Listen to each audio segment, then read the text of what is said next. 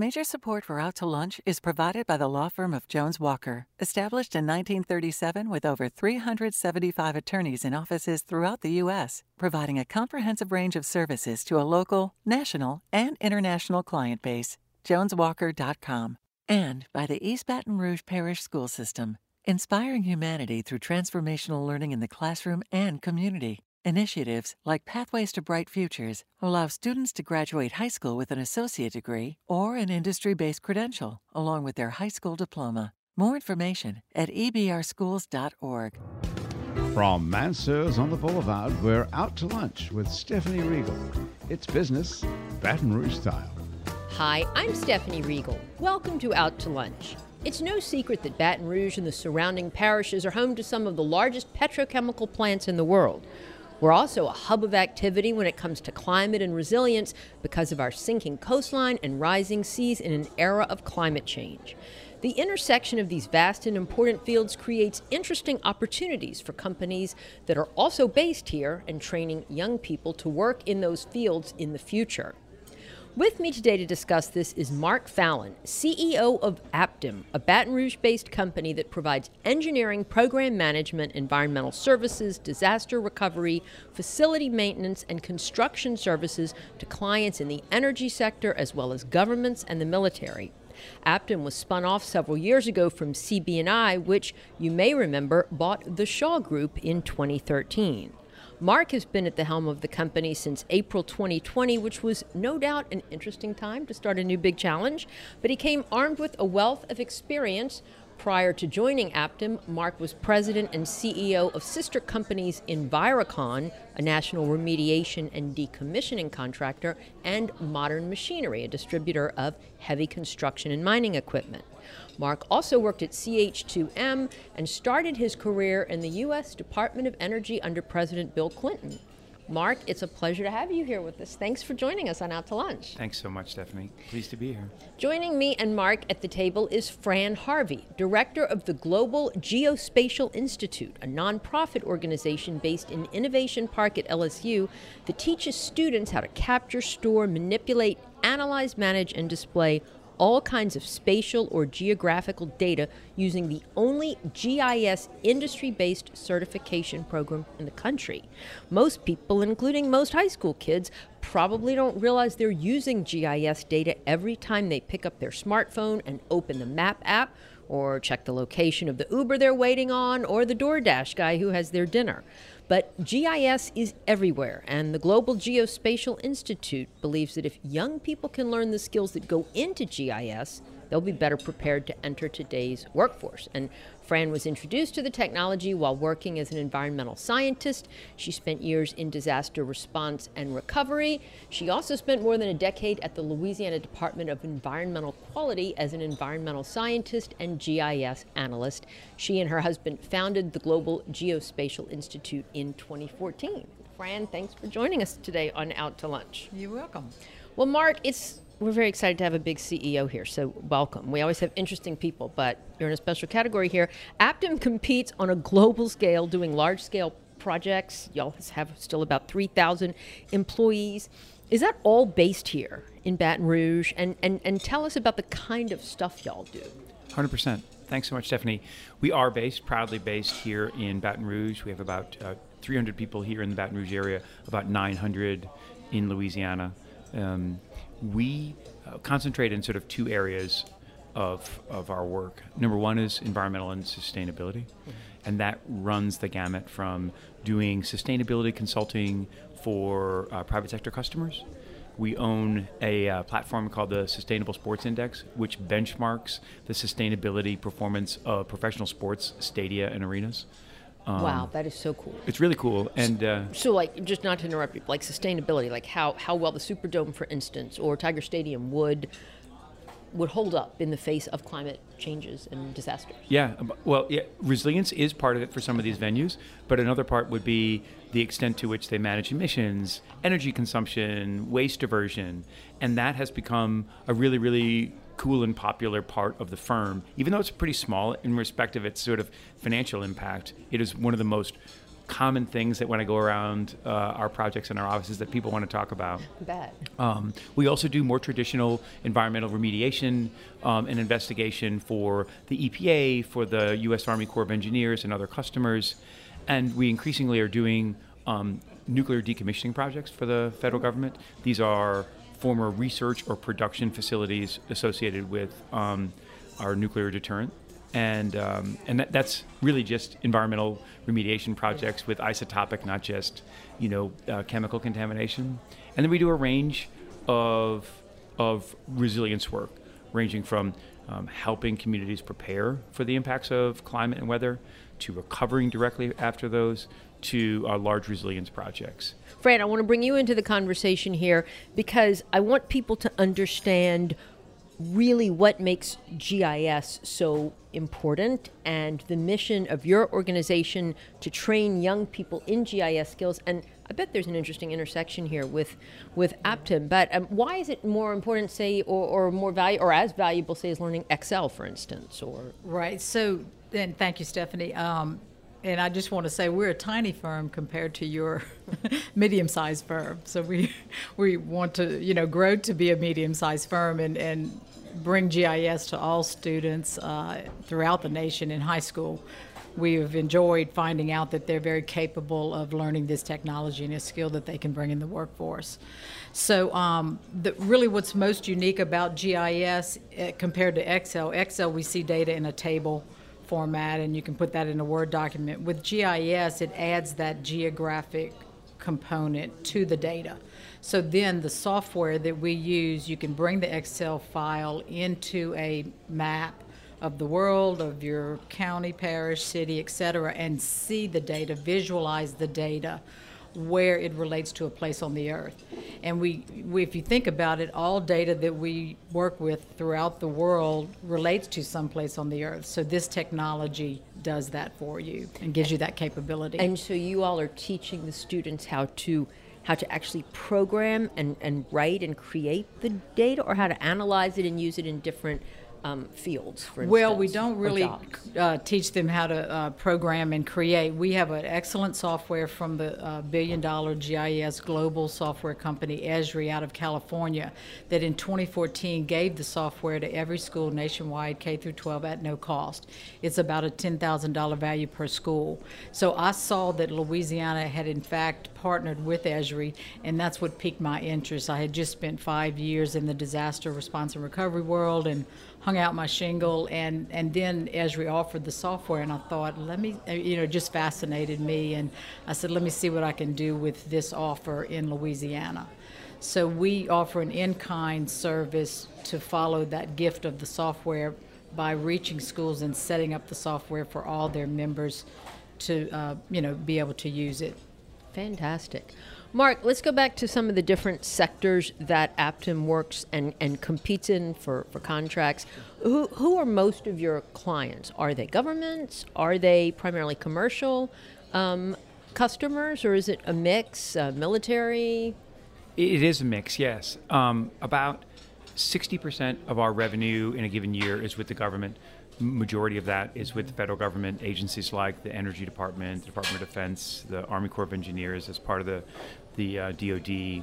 Um, about 30% of our revenue comes from private sector customers, ranging from large retailers to utilities and others. We do two great projects here in the state of Louisiana demand side management energy efficiency contracts with Entergy, one in New Orleans and one um, more broadly in Louisiana, which saves. Um, we work with trade trade allies, sort of small businesses across the state um, to reduce consumption and the cost for uh, ratepayers. So tell me a little bit more specifically, like what that means. I sure. mean, demand side. How, how are y'all? What do you literally do? Sure. Day to day on something like Our that. job is to administer a program which motivates ratepayers, whether they're residential, small business, or large commercial businesses, to reduce their energy consumption through a means of methods. It can be as simple as um, doing an assessment of your lighting consumption in your home or your uh, AC, and then providing rebates, administering the rebate programs that uh, reward um, ratepayers, whether they're residential or commercial ratepayers, for reducing energy. In the case of um, New Orleans, uh, the program generated 72 um, million kilowatt hours of consumption savings last year, and the Energy uh, Louisiana Energy Louisiana program saved over 60 million kilowatt hours of energy last year. And these programs are, um, in many respects, Louisiana has become an incubator for a lot of really important work going on in America and, and across the world in the areas of resilience and environmental Real- quality. And those are just two examples. And we are sort of a ground zero in a lot of ways just because of our vulnerability geographically, 100%. Yeah. Yeah. And solar panels, I mean, is that a project? That's a separate kind of initiative for sure, an important one, of course, but it's it's separate from this uh, these two programs. Good question. Fran, how much demand is there in the in the in the workplace for students trained in GIS? Well, that, that's the job that we're working hard on, on, on, on procuring, but there are 5,500 companies in Louisiana that use GIS. So, you know, we look at it as a three-legged school, uh, stool. The private sector, somebody like myself, bringing the technology to the students, the education sector, and then the workforce sector. So it really takes all three of those, and so um, we've been building, you know, each level well. And like I know if you go to an assessor's website, it's just wonderful. If Yeah. you're searching property records, GIS is just the coolest thing. I'm sure oil and gas companies all the time. What other kind of companies use it? Well, every local government, uh, you know, at local, you know, city and state will usually have a GIS person on staff. So they're either working on road center lines or parcel data and the the assessors' d- data layers, or just baseline layers that we need to all get right and and work well together and share that data, and um, you know, make sure. It's, So, so you and your husband started this in 2014. What made you move from environmental science, where obviously you were using the GIS data, into deciding to, to train people in this? Well, I was working at DEQ, and my specialty was air quality. I went to University of California in Santa Barbara in environmental science, and there I did a thesis on the emissions of motor vehicle motor vehicle emissions and air quality. And so when I came back to Louisiana, I was hired by DEQ to work in air quality. So while I was there, I was there about 12 years. I discovered GIS, and it was the most exciting thing I've ever seen, and it's kept my attention for 25 years or or more. So um, I just knew I, my family had a 50 year old business in Baton Rouge, and and I knew I would not ever, you know, work for the government for too long. But I, I was, I guess, looking for what can I learn here, learned on the job GIS, and take into the private sector, and it was GIS. You're listening to Out to Lunch. I'm Stephanie Riegel. I'm talking to Fran Harvey of the Global Geospatial Institute and Mark Fallon of Aptim. We'll continue our conversation when we come right back from this short break. Support for Out to Lunch Baton Rouge comes from Adita Corporate Staffing, Basics Swim and Gym, and Basics Underneath, Fine Lingerie, Camellia Productions Marketing Consulting, Corette Leadership Lab, Communication and Conflict Resolution, Fikely Communications, Full Service Marketing, Gamble PR, HR NOLA, Infinite Health Integrative Medicine Center, Lolo's Youth Yoga and Art Studio, Michelle Weighing and Measurement, Calibration Services and Measurement Equipment since 1947. New Orleans Ice Cream, available in select grocery stores. New Orleans Investment Conference, November 1st through 4th. NOCHI, New Orleans Culinary and Hospitality Institute. Rev Realtors, The Idea Village, the Scout Guide Baton Rouge, and the Scout Guide New Orleans. You're listening to Out to Lunch. I'm Stephanie Riegel. I'm talking to Fran Harvey of the Global Geospatial Institute and Mark Fallon of Aptim. Mark, I know the, the different corporate iterations of Aptim's predecessors were, you know, different things, but why are y'all based in Baton Rouge? What does Baton Rouge offer? What made Aptim want this to be headquarters? Uh, it's a fantastic question, and it resonates directly with our mission. Right, our, our mission is to enhance the environment, the quality of the environment, and the resilience of communities, um, and also to enhance the opportunity for people who want to make a difference, not just a living. And as you said, Stephanie, we have a special responsibility here in Louisiana, a, a place that is extremely vulnerable to the impacts of climate, rising sea level, extreme weather events, and others. And so it is, in many respects, um, unfortunately, a working laboratory, right, for developing um, resilient solutions. The Water Campus, where we proudly moved our headquarters earlier this year, is the only center in North America devoted expressly to the research and development of solutions for coastal resilience. And it's sort of ironic in the sense that we were ostensibly sort of based here um, in our predecessor firms because of its proximity to the oil and gas sector. And the petrochemical sector is and always will be a really important part of the economy here. But we're here now because our raison d'etre is really around the environment and resilience. And there's no better place in the world to do that. And because we are entrusted to do this important work on behalf of our neighbors here in Louisiana, we have an obligation to uh, invest in the work that's happening here at LSU and elsewhere, investing in, um, as Fran and her team are doing, um, developing, you know, the next generation of talented people who are committed to this important work here and elsewhere.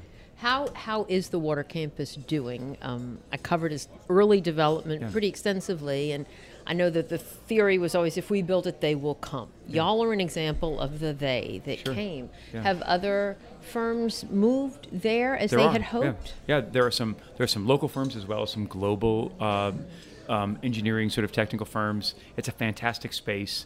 Its connection to the levee and to the river is. Um, Really, as I said, sort of resonates not only with our sort of th- our strategy, but also with our people. We had our class of interns. We had 36 interns from around uh, the country, including several from Southern, from LSU, um, here this summer, and um, we do all of our sort of large internal meetings here in Baton Rouge for a whole host of reasons. Number one, because it's a physical manifestation of kind of what we're about. Very cool. Fran, explain to us how the model of of your institute works and like how y'all really make money. I mean, do you That's charge a, fee yeah. or do you Yeah. contract with the schools or the companies or what? Yeah, it, thank you, Stephanie. It's a great question. Uh, this is our impact report that we just published, and I'll follow up and email one to you all. And there are four key areas that we are focused on. I do want to mention that when I started to get in the education business, I went to a veteran educator and was like, this is what I want to do. And she wisely advised me, you're not going to get an appointment with a principal unless you walk in with an industry-based certification. And I was like, "What's that?" And so I, so that's the path I got on. So we developed a course in high school for GIS, and the students, when they pass the course, they can sit and earn and take an exam to earn a certificate in GIS, and that just gets them an entry-level job you know, correcting data layers and procuring data. And, and we have industry partners that'll pay them $15 an hour. And so that's really the sweet spot of what we do. We actually start with pre-K all the way to, through 12th grade. And we have Really? four, yeah, we have four key areas. Mighty Maps is what we call pre-K to middle school. And so National Geographic some years ago produced these 16 foot by 20 foot maps of each state. So it's on the floor in a big room. Everybody's in socks. The pre-K kids are in socks. They're meandering along the Mississippi River. They're placing airplanes in Monroe for Delta, you know, in Barksdale. I mean, they're learn they're placing the you know pine trees, et cetera. They're learning about what's the economy that drives our state. So that's a really fun you know start. Middle school's a sweet spot for because kids are still kind of interested in what's going on and you know where they're going to go. And then our so that's our course middle school and pre-k and then we have a competition every year where um, you can submit a story map or an online product and the top five uh, middle school winners each win $100 and the top five high school winners each win $100 and then they go on to compete nationally. And last year our middle school student won the national competition from cattle middle school. That's great. yeah So then you oh, And I'm then sorry, teacher the development. Teacher Right. development is So then last. you pay the schools pay you to do this, or the students pay well, to participate? or- thank goodness there is a nice program at DOE. It's called Supplemental Course Academy, and I believe it's really designed to in, get some innovation into these schools, you know, and, and focus on STEM technology. So that's a pocket of money that is from DOE that goes to every school, and they can pay us as a provider to bring a class in. So that's something really good to know about. You know, I end up taking on the job to tell schools this is what they have. I mean, I wish they knew it, but um, it is a nice pocket of money that's not onerous on the schools. It's already given to them, and it's for this use. Okay, very good. Um, you know, I know y'all are both sort of involved in work that, that environmental, obviously, Aptim very much. How, what do you all see when you look out and we talk about Louisiana's future and you evaluate sustainability all the time. Are is this place sustainable? There's some challenges. Yeah, I, I think the challenges are endemic. They're not unique to Louisiana, but they're particularly pronounced here. And I think that this um, state is uh, and community is developing the sort of intellectual sort of capital, the human capital, and the important work that Fran is doing is just one is really really important part of that, right?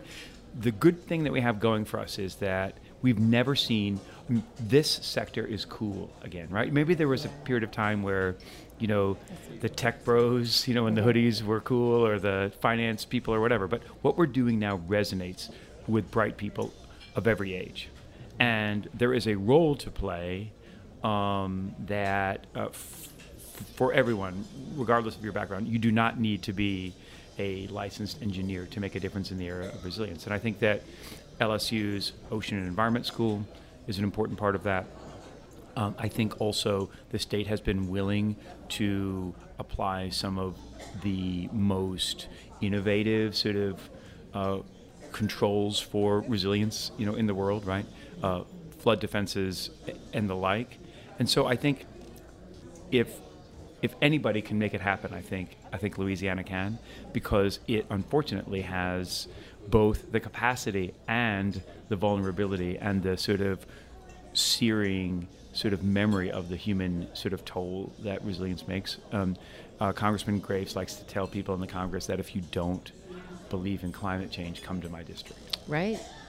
And yet, the paradox, because, well, you know, without getting into politics, you see so many policies that, you know, I don't know, I feel like the energy sector really gets it, but they have talking heads and lobbyists and industry associations that still um, don't don't really speak what they know to be true. And it's an interesting dynamic when you're in the political halls of power. You know, and another opportunity I want to touch back on is is our experience from Katrina as it relates to education, because obviously that you know blew the, the lid off of a lot of areas of our you know our lives and sectors and behaviors. And but my husband and I looked at that in, as it related to education, and I know a lot of people around the world did too, that we can now reinvent right our education system i mean it's antiquated we're using the same system we've used for 200 years, 100 years.